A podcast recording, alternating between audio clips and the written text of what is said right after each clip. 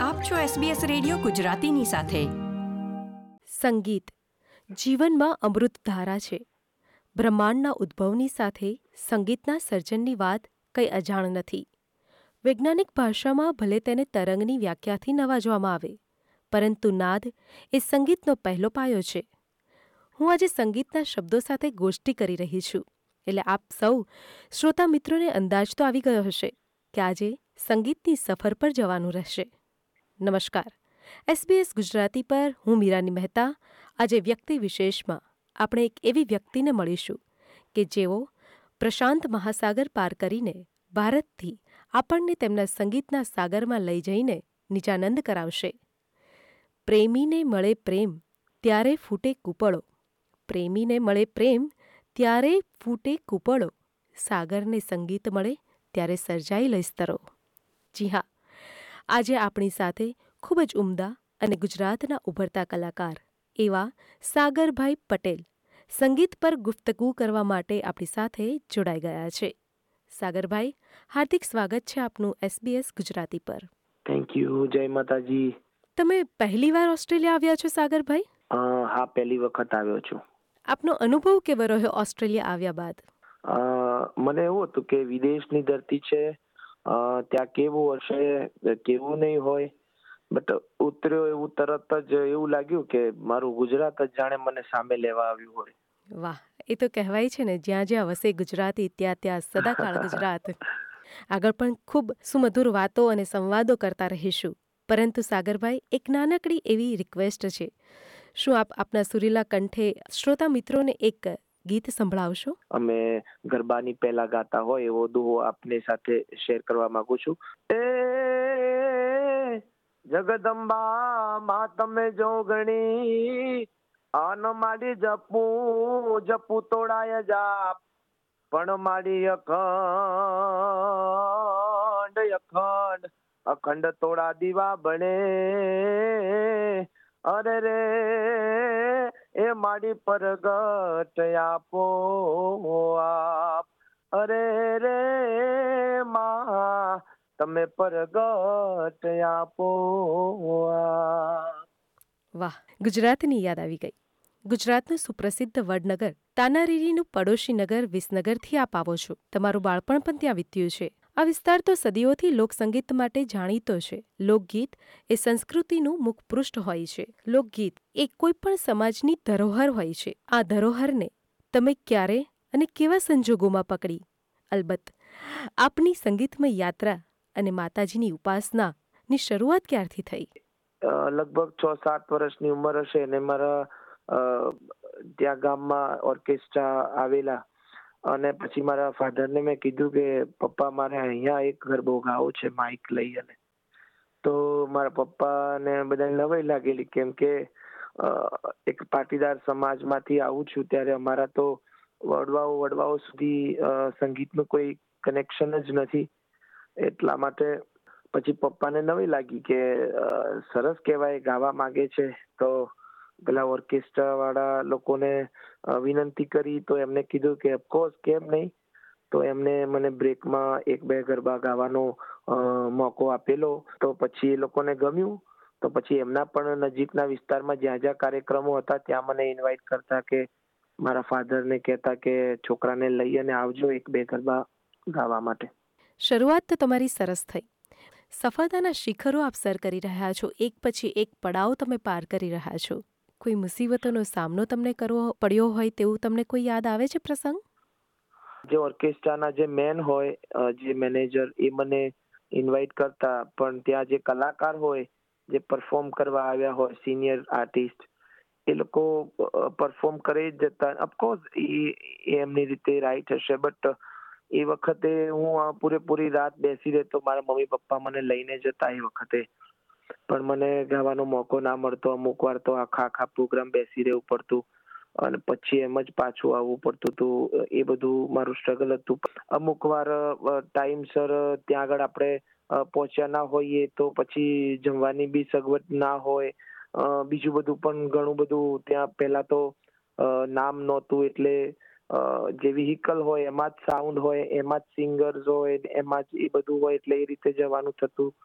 એટલે બહુ ઘણું બધું સ્ટ્રગલ તો કર્યું છે. અને એને વિચારીને પણ એક અંદર મનમાં લાગણી ઊભી થાય એ પ્રકારનો એ મારો સમય હતો.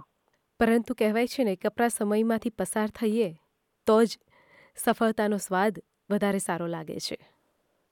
અને એ વાત ઉપર એક મારા જીવનનો પ્રસંગ તમને કહેવા માંગુ છું. જી ચોક્કસથી અ, કે વર્ષો પહેલાની એક વાત છે, એ ગામમાં મારો કાર્યક્રમ હતો, ત્યારે મારી એજ લગભગ હતી. અત્યારે તો મારી ઉંમર સત્યાવીસ વર્ષની છે, પણ એ વખતે લગભગ હું ઓગણ, અઢાર, ઓગણીસ વર્ષનો હોઈશ. ત્યારે અમે લોકો સાઉન્ડ અને રિધમ ને બધું લઈ અને અમે ત્યાં આગળ ગયેલા. અને એક સજ્જન માણસે કીધું કે પહેલા જમી લો અને પછી તમે ત્યાં એમ કે બધું સેટ કરજો.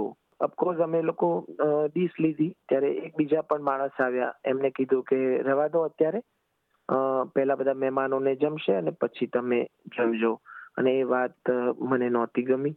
ત્યારે મેં એ વખતે ડીશ મૂકી દીધી હતી. પણ અફકોર્સ એ વખતે સંકલ્પ લીધો હતો કે એક સમય એવો હું મારા જીવનમાં લાવીશ કે જ્યારે હું જઈશ ત્યારે લોકો જમવાનું મૂકી અને મારી તરફ ભાગશે. કદાચ આટલા દ્રઢ સંકલ્પના કારણે જ તમે આજે આ સફળતા પ્રાપ્ત કરી રહ્યા છો. કે ચાંદની વધઘટ થાય તેમ સાગરની લહેરો બદલાય છે. માણસના જીવનમાં ગુરુ હોય, ત્યાં એ કલ્લાઈબદ્ધ રહે છે. આપના જીવનમાં કોઈ ગુરુ કે કોઈ પ્રેરણા સ્ત્રોત ખરો? મારા જીવનમાં પહેલા તો મેં, હું જેની પર આસ્થા રાખું છું, એવા સતી માતાજી અને મા જગદંબા ઉમિયા. એમને મેં મારા જીવનમાં ગુરુ માન્યા છે. ડગલે ને પગલે એમને આગળ કરી અને હું મારા જીવનનું કોઈ પણ કાર્ય કરવા માટે જાઉં છું. પછી બીજા ગુરુ મારા મમ્મી પપ્પાને માન્યા છે, જેમના થકી મને આટલી બધી સફળતા મળી છે. અને પછી આગળ વાત કરીએ તો મારા ભાઈઓ મારા ભાઈબંધો મારા ઘરેથી મારા વાઈફ મારા આજુબાજુમાં રહેલા તમામ લોકો જે મને મદદ કરે છે, એ તમામને હું ગુરુ સ્વરૂપ માનું છું. એ લોકોના થકી મને અહીંયા સુધી પહોંચવાનો મોકો અવસર મળ્યો છે. અને મારા ચાહકો ઓફકોર્સ ઓસ્ટ્રેલિયામાં રહેતા ગુજરાતીઓને આનંદ અપાવવા માટે આપ અહીં આવ્યા છો. સાગરભાઈ અમારા સૌ શ્રોતા મિત્રો માટે આપ સરસ એક મજાનું ગીત સંભળાવશો? ઓકે. પહેલા તો જે ઓસ્ટ્રેલિયા અહીંયા ગુજરાતી બધા આવ્યા છે એમના માટે એક ટ્રેડિશનલ સોંગ મારે ગાવું હોય. જ્યારે પણ ભીડ પડે ત્યારે માને આપણે યાદ કરતા હોઈએ છીએ. તો એક સુંદર મજાનું ગીત એમના માટે.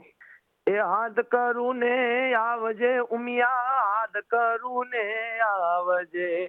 બાળક તોડો વિનવે, માડી વેળા હર આવજે હે બાળક તોડો વિનવે, માડી ઓસ્ટ્રેલિયામાં આવજે. એ હાથ કરું ને આવજે માડી, હાથ કરું ને આવજે. એ હાથ કરું ને આવ માતાજી, હાથ કરું ને આવજે. વાહ, શું સુર સમી સુભગ સાંજ આપે સજાવી છે? શાસ્ત્રો પુરાણોમાં સંગીત હંમેશા અમર રહ્યું છે અને રહેતું આવશે. તેના પર મને કવિ હિમલ પંડ્યાનો એક શેર યાદ આવે છે. કદી કોઈ સપનું ફળે પણ નહીં ને? બધાને બધું મળે પણ નહીં ને? મથો તો મળે જે લલાટે લખાયું છે. છતાં દાળ સંઘળે ગળે તો નહીં ને? કવિતાઓ મારી અમર થઈ જવાની. કવિતાઓ મારી અમર થઈ જવાની. બધું રાખમાં ભળે પણ નહીં ને? બહુ સરસ બહુ સરસ બહુ સરસ. સાગરભાઈ એસબીએસ ગુજરાતી સાથે આપ જોડાયા તે બદલ ખૂબ ખૂબ આપનો આભાર. જતાં જતાં ઓસ્ટ્રેલિયામાં રહેતા ગુજરાતીઓ માટે ફરી એક સારું અને સુંદર ગીત થઈ જાય. ઓસ્ટ્રેલિયાની જ્યારે વાત કરીએ તો ઓસ્ટ્રેલિયામાં સ્ટુડન્ટ લોકો બહુ જ આવે છે. સ્ટુડન્ટ બેઝ ઉપર ઘણા લોકો આવ્યા છે. ત્યારે ઓફકોર્સ એમના મમ્મી પપ્પાને મૂકીને આવ્યા હશે. એમના ઘર પરિવારને મૂકીને આવ્યા હશે. માને યાદ કરી અને એક સુંદર મજાનું હિન્દી ફિલ્મનું ગીત મને યાદ આવે છે. હો જીના જીના જીના રે, ઓડા ગુલાલ, માઈ તેરી ચૂનરિયા લહેરાઈ. જીના જીના જીના રે, ઓડા ગુલાલ, માઈ તેરી ચૂનરિયા લહેરાઈ. રંગ તેરી રીત કા રંગ તેરી પ્રીત કા રંગ તેરી રીત કા હે લાઈ લાઈ લાઈ. રંગ તેરી રીત કા રંગ તેરી પ્રીત કા રંગ તેરી જીત કા હે લાઈ લાઈ. આ પ્રકારની વધુ માહિતી મેળવવા માંગો છો?